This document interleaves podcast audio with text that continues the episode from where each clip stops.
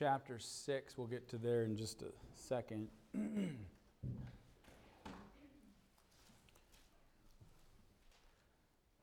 we, we, live, we live in a world of extremes. And I think, uh, well, I'm not supposed to say I think. It seems, whenever you like read books on preaching or lessons on it, you're never supposed to say I think. It should be something more intelligent than I think. it appears, from my vast experience, no, I think, I think all of us would agree that we kind of live in a world of extremes. Uh, everything seems to be taken to an extreme. Uh, you know, what is called protesting in our culture is, is rioting. That's what it is. You know, it's not protesting. And then anything that is an actual protest that for a good cause, the left will say that it's an insurrection or something like that. I mean, it's taken to an extreme. And I think that's the world that we live in. And the longer that, the more that the flesh, the more uh, that the sinful nature controls things, the more things rage out of control. I think that's the, the thought because it's, the, it's humankind, it's the sinful nature that's at the heart. And when the sinful nature controls things, naturally the course is a downward spiral. And if it wasn't for the Spirit of God withholding, if it wasn't for the Spirit of God, you know, standing in the way, uh, the, the world would and will completely spiral out of control. I think in Genesis chapter 6, you find a description of that and things getting worse and worse until there is no restraint. In Genesis 6 and verse 12, the Bible says, And God looked upon the earth, and behold, it was corrupt, for all flesh had corrupted his way upon the earth. And God said unto Noah, The end of all flesh is come before me, for the earth is filled with violence through them. And behold, I will destroy them with the earth. You read later on in Genesis chapter 18, where the Bible says that the cry of Sodom and Gomorrah, because of their sin, uh, was very grievous to God. And sin is very grievous to the Lord. But things spiral out of control. Romans 1 is a great example. We're not gonna, we won't take the time to look at all of it, but just look in Romans 1 chapter 1, I'll just direct your attention to one verse, but Romans chapter 1 is a perfect description. It catalogs the downward spiral of society and of mankind when there is no restraint and the flesh has control. By the time you get down to verse 29 of Romans chapter 1, the Bible says, being filled with all unrighteousness, fornication, wickedness, covetousness, maliciousness, full of envy, murder, debate, deceit, malignity, whisperers, backbiters, haters of God, despiteful, proud, boasters of in, uh, inventing of evil things, disobedient to parents, without understanding, covenant breakers, without natural affection, implacable, it means obstinate or unyielding, unmerciful who knowing the judgment of God, that they which commit such things are worthy of death, not only do the same, but have pleasure in them that do them. That catalogs perfectly the downward spiral of societies or mankind when there is no restraint and the flesh has control. Now go over to Galatians chapter 5. In Galatians chapter 5,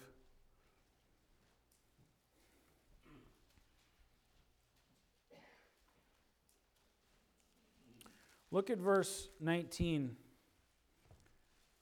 Now the works of the flesh are manifest, which are these adultery, fornication, uncleanness, lasciviousness, idolatry, witchcraft, hatred, variance, emulations, wrath, strife, seditions, heresies, envyings, murders, drunkenness, revelings, and such like, of the which I tell you before, as I have also told you in the past that they which do such things shall not inherit the kingdom of God. You read the description of the works of the flesh in Galatians 5, it sounds a whole lot like what we just read in Romans chapter 1. The, and the, what, the, the, what it looks like, the downward spiral of society when there is no restraint. Well, Galatians 5:19 is the setting for the very next section of Galatians 5, which is the fruit of the Spirit. And it's designed to show a contrast between the works of the flesh and fruit that the Spirit of God produces.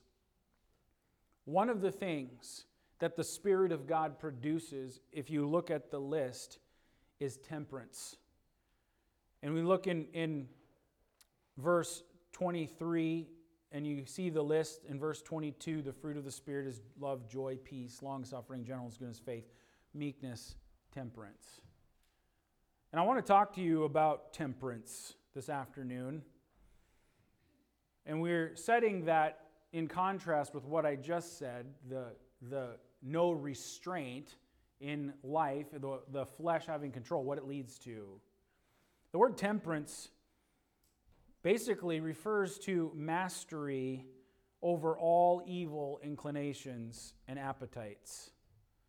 It basically talks about a, or, or means a, a proper and limited use of all earthly enjoyments. Because there are things that aren't bad in and of themselves. They can be enjoyments, but an abundance of that can lead to something that is sinful. And temperance is a proper and limited use of earthly enjoyments that keeps your senses uh, and the flesh in proper restraint. In other words, temperance basically means balance or self control from the Spirit of God. And that is something that God wants to produce in his children is temperance, balance, self-control. God doesn't want us to be living with extremes. And we may not live with extremes say in the world, we may not live with extremes, you know, in our flesh that's extremely out of control. We, may not, we might not live that way, but all too often we can live with extremes when it comes to feelings, when it comes to emotions, when it comes to reactions, when it comes to habits, and when it comes to our lifestyle. And God wants us to be balanced. The fleshly tendency the fleshly tendency is to always go to extremes. The tendency to be quick to jump to conclusions is symptomatic of something that is extreme in our life. And so we're going to talk about this idea of temperance. We're going to discuss what it means, where it comes from in the Word of God. We're going to see how the Word of God commands it from us. And then we're going to look at areas where we need to practice that in our life and then other areas where we can be strengthened in it. And that's where we're going to go this afternoon. And prayerfully, it will be practical and helpful. All right, let's pray. Lord, would you help us understand your word this afternoon? Again, we praise you for the word of God, that you uh, use it to teach us as children of God, that we can be truly furnished unto all good works. We can grow into the measure of the stature of the fullness of Christ. In Jesus' name we pray. Amen. The word temperate or temperance, either one, both of those words, they mean the same thing, but they're only found about six times in all of the Bible. The word temperance is found three times.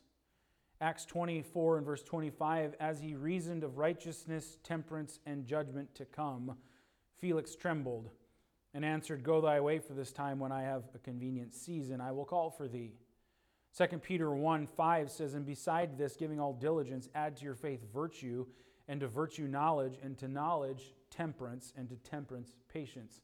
And then you see it in Galatians 5:23 here where we just read. The word temperate is only found 3 times as well in 1 Corinthians chapter 9 and verse 25, and every man that striveth for the mastery is temperate in all things. Now they do it to obtain a corruptible crown, but we an incorruptible.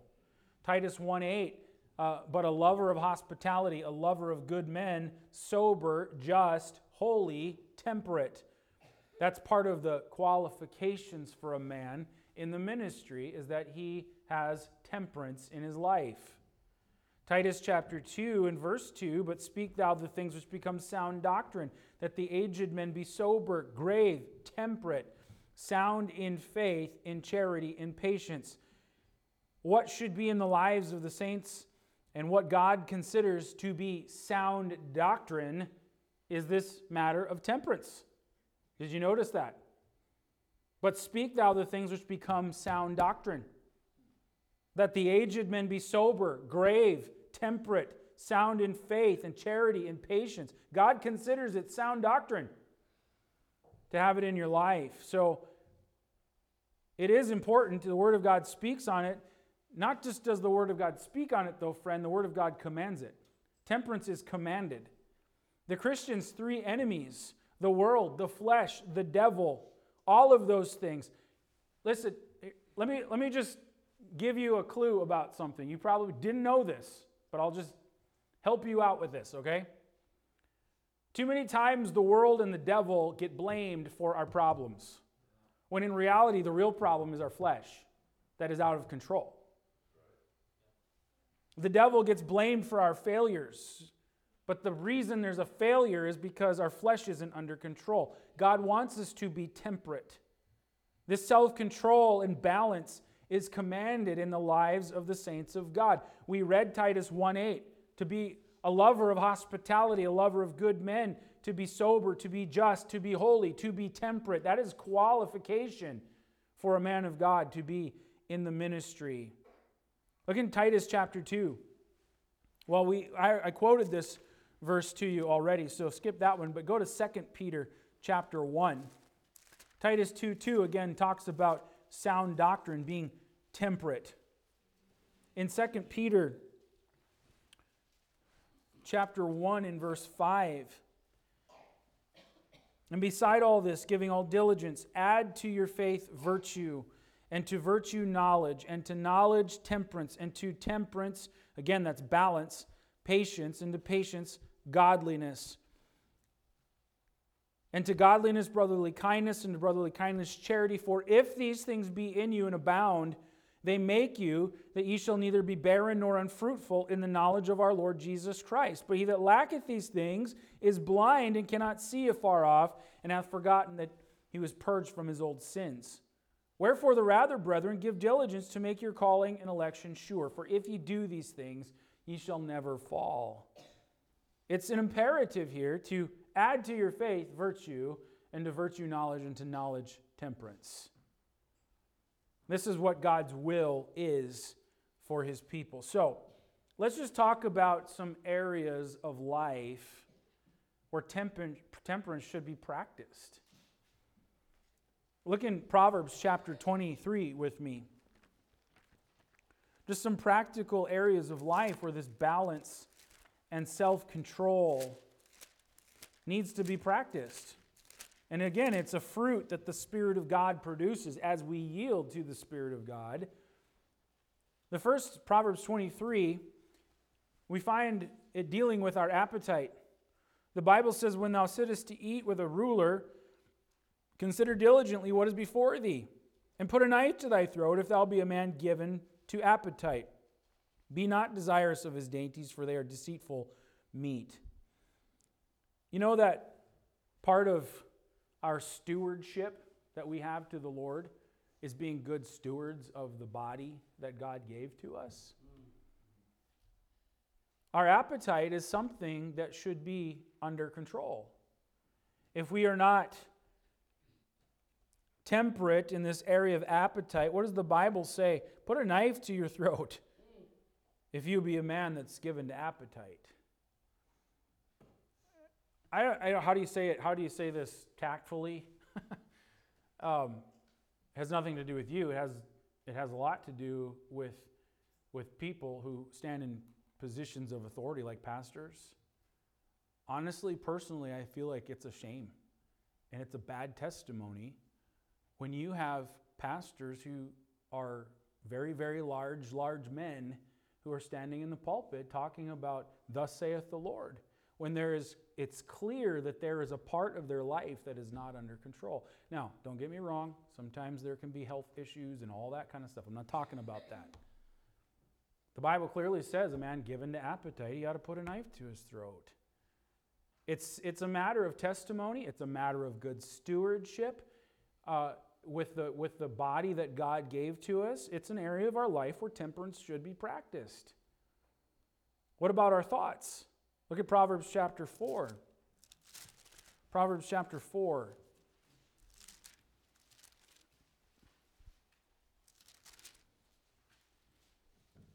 Proverbs 4 and verse 23.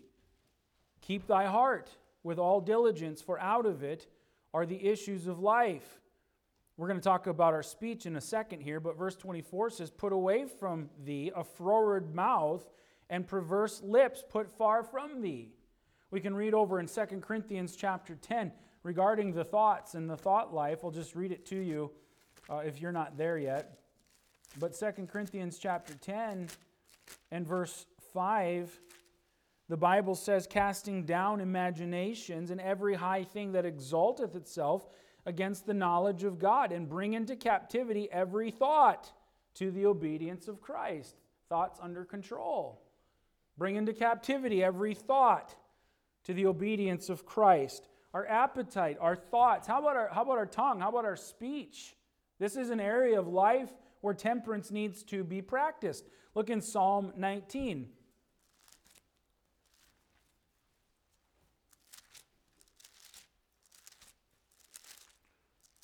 Psalm 19 and verse 14.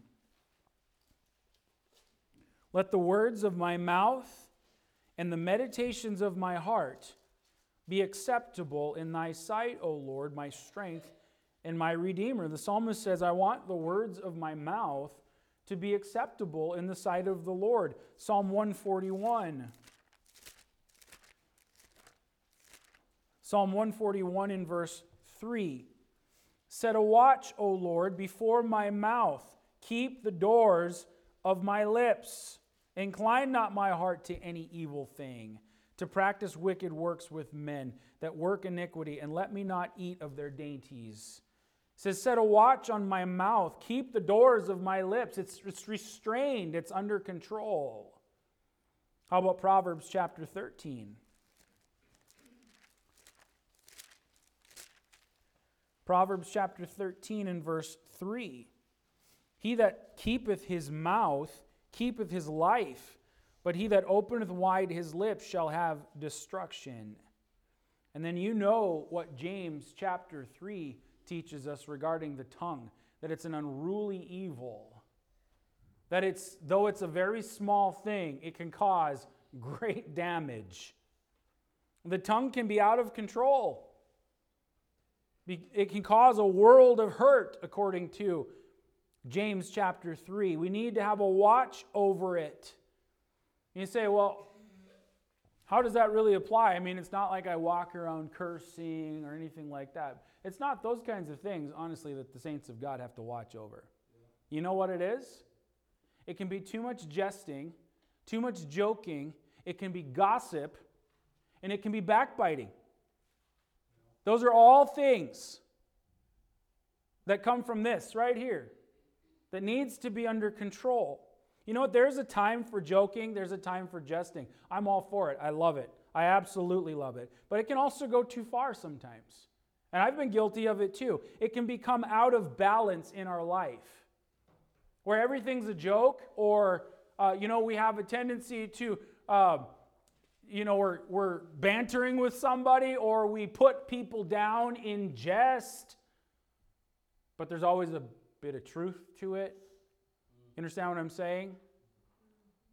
It can become out of balance. Our speech, what does the Bible say our speech ought to do, rather? Rather than put people down, rather than talk about people, rather than backbiting and gossiping, the Bible says that our speech ought to build and edify people far more than anything else.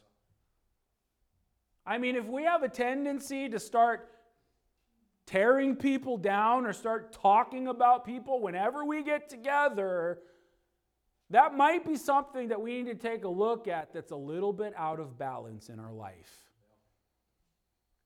Instead, how about we talk about the same people and we build them up and we edify them? Or that the speech that we are giving to those who hear, because it's seasoned with salt and it's grace and it ministers grace to people instead. That's how our tongue should be used. So we can't think that, well, my tongue is out of control, that, that I'm not practicing temperance in my life, in this area of my life. We can't, we can't be so quick to say that, that we've got this under control. You following me here? Am I stepping on toes yet? I haven't started yet because this next one's going to be hard. What about our spirit?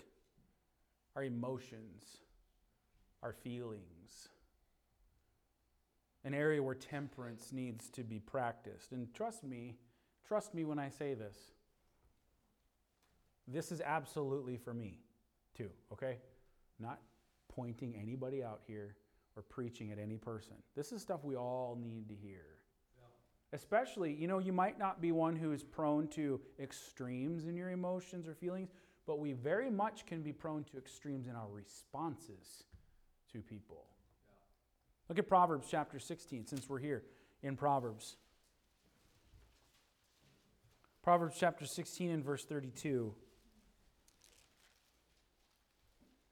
He that is slow to anger is better than the mighty, and he that ruleth his spirit than he that taketh a city. You're stronger and you're better than the mighty and those who can conquer cities if you're one who has his spirit under control. Slow to anger and ruleth his spirit.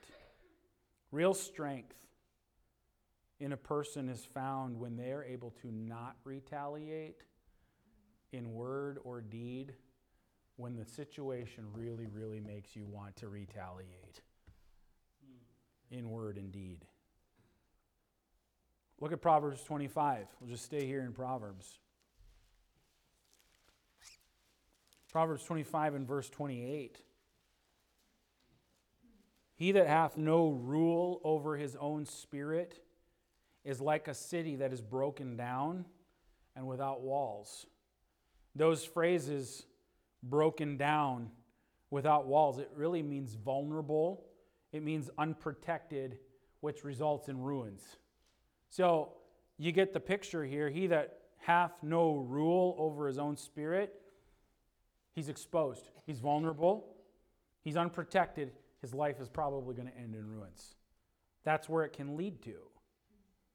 Extremes in personality often lead to extremes in our responses to life circumstances. And this can vary. It's not like one particular personality type is just the only one that's prone to this. For example, there are people who are prone to say things without really thinking, right? That's their tendency. Their response is just to fire away at whatever, and they say something without really thinking. And what does it often lead to?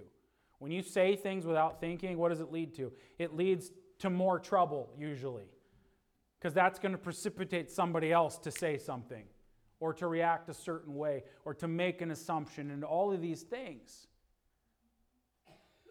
I think that's maybe more my tendency, not necessarily to say things without thinking, but to say things that I don't necessarily mean in extreme situations or tense situations. Like this is happening, and so my response is like, well, we'll just do this then. And it's like the complete opposite. And it's like, whoa, whoa, whoa, whoa, whoa. Where did that come from? That's and I don't really mean it, but my personality or my extreme tendency caused me to react that way.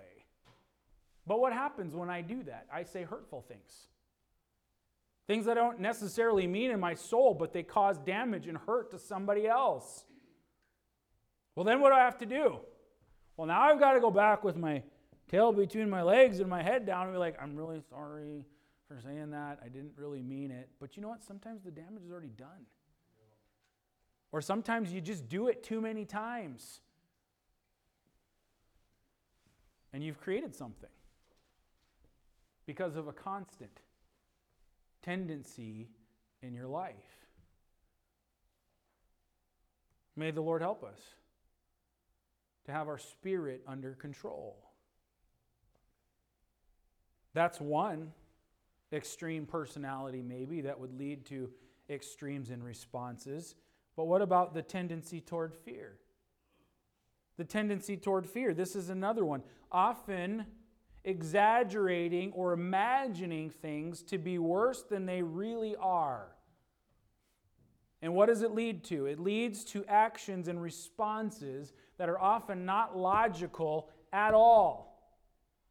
Because I've imagined this and I've come to this conclusion in my head, it's way worse than it really is, and it causes me to react in a way that actually doesn't make any sense at all. It's not logical because of a tendency toward fear. Being controlled by our feelings, which, as you know, can change moment by moment, right? It keeps us from being guided by principle, and it's destabilizing in our life. And it leads to acting impulsively, which causes more trouble. Trust me, I'm going to say it again. This is not necessarily for you or at you. This applies to me.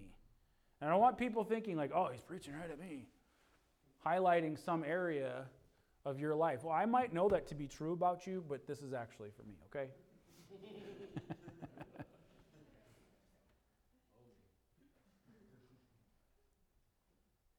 Sometimes people make bad decisions.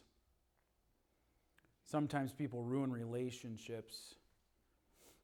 Or other times people are, have the tendency to have their feelings easily hurt for not any really good reason. And it's all because of this need or lack of temperance in our life. Temperance is moderation, temperance is control, temperance is balance when it comes to emotions, when it comes to feelings, when it comes to responses. God wants us to be godly, Christ like in those things. And we need the Lord's help. Obviously, it comes from the Spirit of God, not something that we can produce.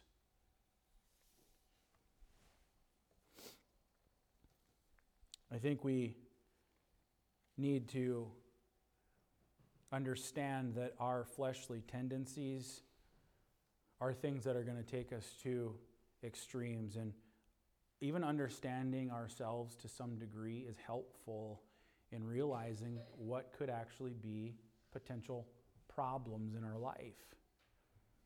And so these are areas of life, and there's probably several others. We don't have the time to look at probably every area that it applies to, but areas of our life that temperance is needed. But consider this with me then temperance strengthened. What can I do to help in this area of temperance or self control or balance in my life. There are a few practical things that we can do to help ourselves yield to the Spirit of God and to keep this flesh or our fleshly tendencies under control. First of all, look in 1 Corinthians chapter 9. The first thing is to die to self daily. What are some things that we can do? To help yield to the Spirit of God, this so that temperance is produced in us? Well, dying to self daily is an important one. In 1 Corinthians chapter 9, in verse 25, the Bible says, And every man that striveth for the mastery is temperate in all things. Now they do it to obtain a corruptible crown, but we an incorruptible. I therefore so run not as uncertainly, so fight I, not as one that beateth the air, but I keep under my body and bring it into subjection, lest that by any means, when I have preached to others, I myself should be a castaway. Exercising of self restraint is something that is active, it's something that is on purpose, it's something that has a goal in mind in the actions that we are partaking in. And the Apostle Paul says that he keeps under his body, he brings it into subjection. That phrase, keep under my body, basically means to, to hit under the eye. It's like to, to, an uppercut, it's like a, a punch right under the eye. And you look at the context there, he, he talks about boxing. He says, So fight I, not as one that beateth the air. I'm not just randomly shadow boxing here. My opponent is my flesh, and I'm going to punch it right in the eye. That's what he's talking about. Bringing it into subjection. The phrase means to trip, but then to keep it down when it is down.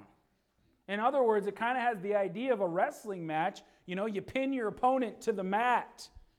That's the idea, to keep it down when it's down. You trip it up and then you keep it down when it's down. This is an allusion not only to boxers, but also to wrestlers. And the apostle considers his body as his enemy with which he must contend. He must mortify it by self denial, by abstinence, by severe labor and effort to make it a slave so that it doesn't control him. We ought to have our body as a slave to the soul, not the soul a slave to the body. It's good to practice at denying self, just to practice. It's good to practice in regular life things. Just to say, you know what, I don't need to do this, I want to do this, but I don't need to do it today, and it's not going to hurt if I do it today, but you know what? Just for the sake of practice, I'm just not going to. I'm going to practice saying no. Or the normal routine of things, you know, you usually we think about ourselves first when we're doing just simple normal things and it's like not that big of a deal. I'll give you, I'll give you an example. Uh, just today at lunchtime, walked into the kitchen, to go get some coffee. And here's Jen Hanson. She's going to pour coffee. But you know what she did? Instead of pouring herself a cup of coffee, she got a cup out and she gave it to me and she said, Here, you first. And she said, I'll pour you a cup of coffee. And you're like, Well, that's not a big deal. Actually, it kind of is a big deal. It kind of is. Because we habitually do things, right? And it, it wouldn't be uncommon at all for two cups of coffee there, and I'm going to pour myself one first, and then I'll pour one for somebody else. Well, what did we just do? Well, I took care of myself first, and then I took care of somebody else. When in our mind, we could just simply say, for the sake of practice, this is simple, this is silly, but I'm not going to pour mine first. I'm going to pour somebody else's first, and then I'll do mine. Why? Well, that's silly, Pastor. You can think that if you want to. I don't think it is, but I'm training my mind. I'm training my mind no. to think of somebody else first. That's a good thing to do. Practiced at denying self just because. The Apostle Paul said he keeps under his body, he punches it in the eye, he trips it up, and then he wants to keep it down so that it be, doesn't become his master. And I'm simply saying, dying to self daily is a good way to help practice at yielding to the Spirit of God. Amen? How about making, not making provisions for our flesh? Romans 13, 14, but put ye on the Lord Jesus Christ, and make not provision for the flesh to fulfill the lust thereof. Why? Well, Proverbs 22 and verse 3 says, A prudent man foreseeth the evil and hideth himself, but the simple pass on and are punished. How many times have we fallen into the category of being simple? Right? The main thing, though, that's going to help us in this area of temperance is by putting the Word of God into our heart. That is the main thing by putting the Word of God in the heart. Psalm 119, you know the, the verses, but verse 9 and verse 11. Psalm 119 and verse 9. The Bible says, Wherewithal shall a young man cleanse his way? That's a question. Here's the answer by taking heed thereto according to thy word. Verse 11 Thy word have I hid in my heart that I might not sin against thee. Ultimately, the key to walking in the Spirit is to be feasting on and dwelling on God's word. That is the key. If we are not doing that, what do you think is going to happen? The natural course, the natural result. Look at Ephesians chapter 5. Ephesians chapter 5.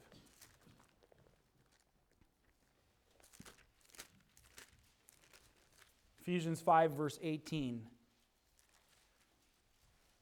And be not drunk with wine wherein is excess, but be filled with the Spirit, speaking to yourselves in psalms and hymns and spiritual songs, singing and making melody in your heart to the Lord, giving thanks always for all things unto God and the Father in the name of our Lord Jesus Christ.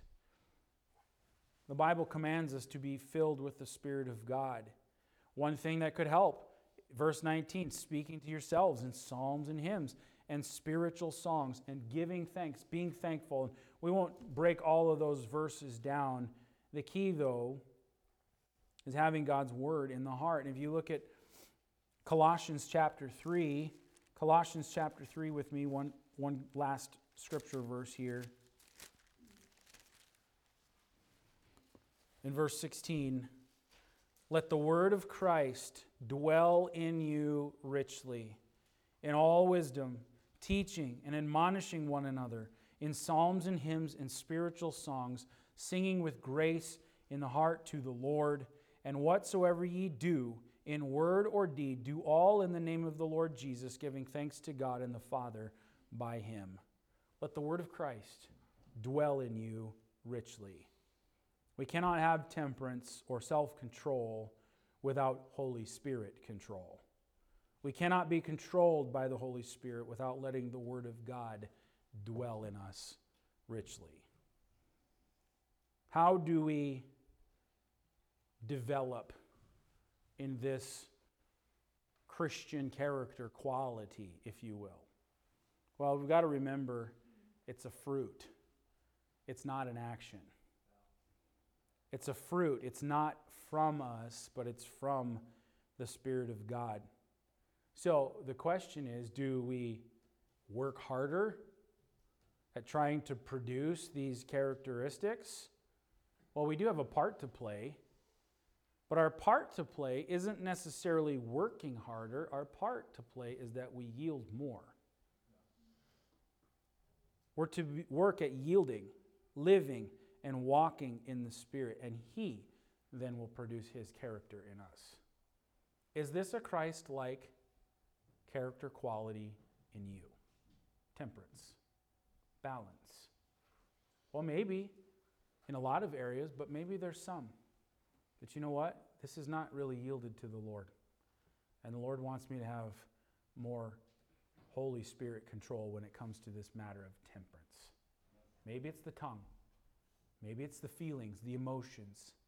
Maybe it's the responses. Maybe it's something else. But let's ask the Lord to help us to yield to Him. Amen. Let's pray. Heavenly Father, we pray that you'd use your word. It is also always so very practical for our life. And pray that you help us just meditate for a little while and think on the areas of our life that this applies to. And I certainly know that there's work for me to do. There's areas of my life that are not balanced or I'm prone to extremes in these things, and I don't want to be. And now, Lord, I pray that you'd help me to yield to you more. Thank you for the day. Thank you for your people. In Jesus' name, amen.